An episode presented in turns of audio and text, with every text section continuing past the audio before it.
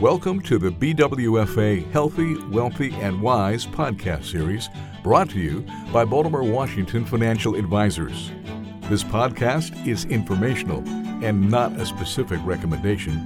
Please consult with your financial advisor.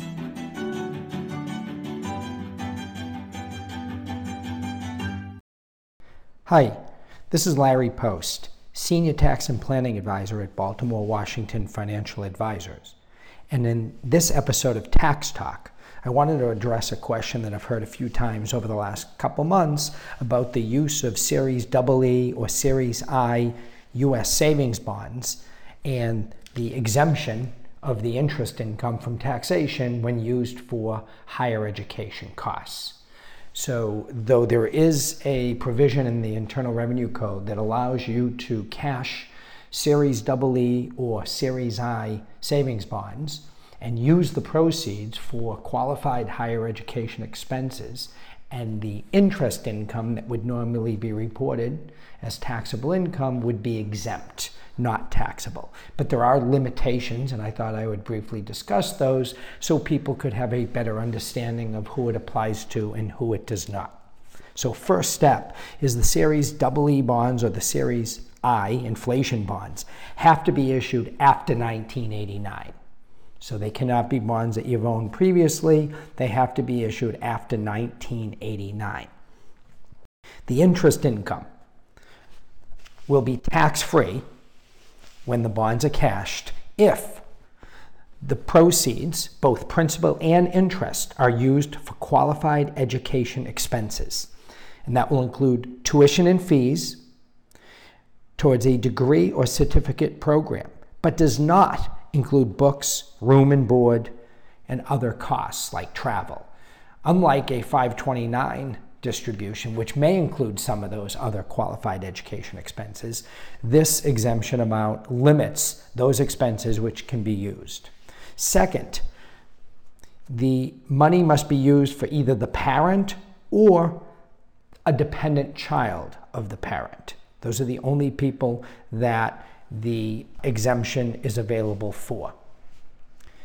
Here are the things that have to take place in addition to the bonds being issued after 1989. The buyer of the bonds must be 24 years or older at the time of purchase. The parent can purchase bonds for the use of the kid's education, but the bonds must, and I repeat, must be owned by the parents. The child cannot be the owner of the bonds. If a child was given bonds for gifts when they were born or later on in life, those bonds cannot be used for these purposes because those bonds are not owned by the parent, they are owned by the child. Again, the buyer or the owner of the bonds must be 24 years old at the time of purchase. The expenses must occur in the same year that the bonds are redeemed.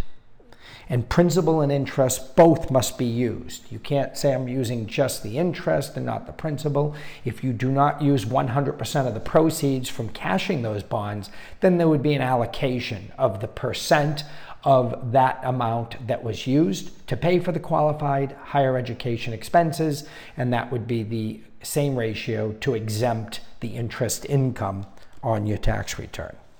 Now, the big issue is the limitation on adjusted gross income. Not everyone is eligible for this tax free status of the interest income. There are limitations based on your income. If you are a married filing joint filer, again, married filing joint, this exemption phases out between $128,650 and $158,650, or basically a $30,000 phase out. During that period, you would phase out this exemption, and once you're over $158,650, you are no longer eligible for this exemption. A single individual would be half of that, well, more than half of that, but the phase out is 15,000. It's 85,800 to 100,800. Again, you are not allowed the exemption of the tax free income if your adjusted gross income is above those limits. Last point I want to make is there is a way to transfer the proceeds instead of paying for qualified education expenses to transfer the proceeds from cashing the bonds to a 520 and 9 account.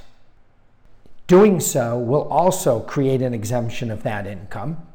You have 60 days from the sale or the cashing of the bonds because you can't put the bonds directly into the 529, they must be cashed, and then the cash gets put into the 529 account. You have to do that within 60 days, but then again, don't forget these AGI limits still apply.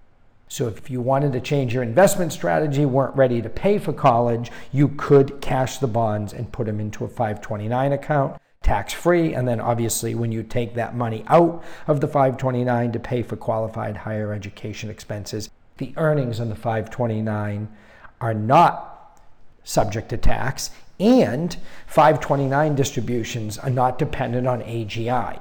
So if you think your adjusted gross income will go up in the future, there may be a way to transfer those bonds to a 529 prior to exceeding the income limits, and then in the future using that 529 money to pay for qualified education expenses. Again, I hope this helped explain some of the rules. I think people read and determine, oh, I can use it. I can take Series EE bonds and not pay tax. And, and unfortunately, there are quite a few limitations based on the age of the owner of the bonds, when they were purchased, and your adjusted gross income. Hope this helps and have a good day and stay safe out there. Thanks for listening. For questions, more information, or to schedule a conversation, please contact Baltimore Washington Financial Advisors. Past performance is no measure or guarantee of future returns. Investing in securities involves risk, including the risk of principal. The securities and services mentioned here may not be suitable for every investor. You should discuss these with your advisor prior to making a final determination based on your risk tolerance, your investment objectives, and your financial situation.